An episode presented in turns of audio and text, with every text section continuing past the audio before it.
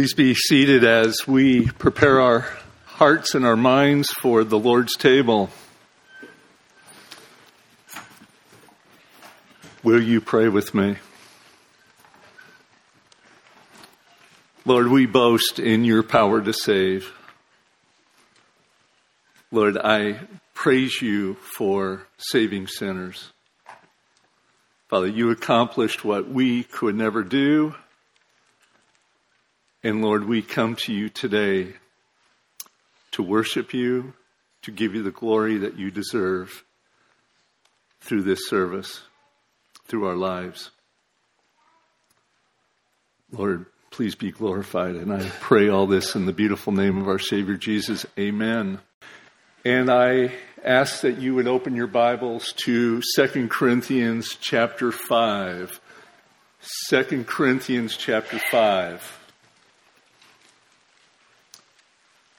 As we prepare, Scripture teaches us that this time in our service is set as a reminder. In a moment, they're going to distribute a small piece of cracker and a small cup of juice.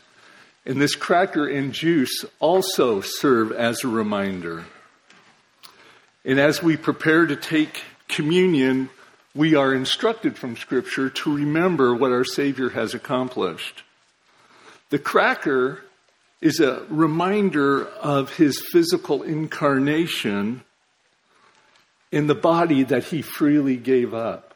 God became man. And, and the cup represents and reminds us of the sacrificial death that Jesus, when he went to the cross, what he accomplished. He satisfied the penalty of sin. We also remember at this time the resurrection. Jesus conquering death, conquering sin.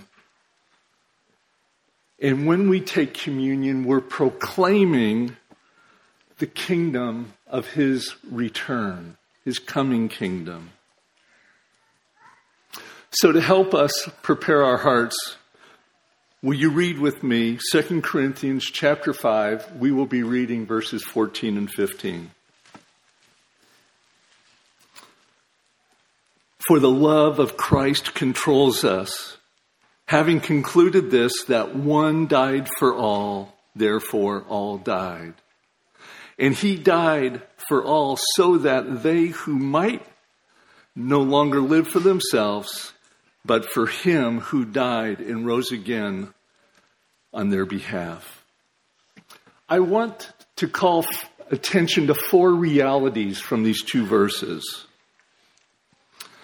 The first reality you see is Christ for the love of Christ. That, that love of Christ is his voluntarily giving up his body for sinners. Christ's love is seen in his willingness to freely go to the cross. He gave up his body as a substitutionary payment for the penalty of sin.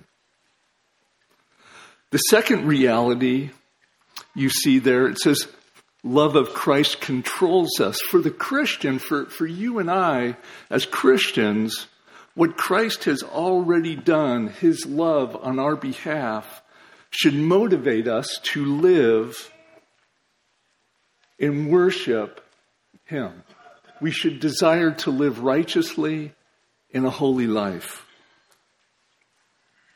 The third reality is found in the end of verse 14. You see the word for. It says that that one died for all. That for indicates on behalf of, in place of. Jesus he, in his, when he sacrificed his body, he satisfied the Father's wrath. Jesus accomplished for us what we could never accomplish for ourselves. And fourthly, I want to point out that all died. And this phrase is best understood looking at verse 15. And he died for all, so that they who live might no longer live for themselves, but for him who died and rose again on their behalf. Believers have died to their former self centered, self loving life and now live a new life in Christ where we desire to live righteously in a holy life. Christians, take time to prepare your heart for communion. Remind yourself of what Christ has done. Consider these realities as you prepare for communion. But I realize in a room this size, there are probably many that, that this is not your testimony. You would not proclaim to be a Christian.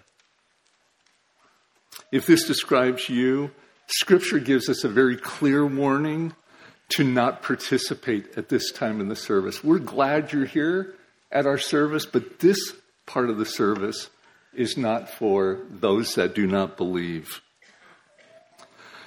Because this time of service is for those that are proclaiming everything that Jesus says he accomplished, what the Bible teaches about who Jesus is. And so please just let the elements pass you by if this is not you. If you desire to have an understanding of what Jesus has accomplished when he died on the cross and when he rose again, please talk to me, talk to whoever brought you, talk to one of the elders. Our desire is that you would not leave here today without an understanding of what Christ has accomplished for a lost and dying world. So, men, please bring us the elements. When your heart is ready, please take communion on your own, and I will come up and close our time in prayer.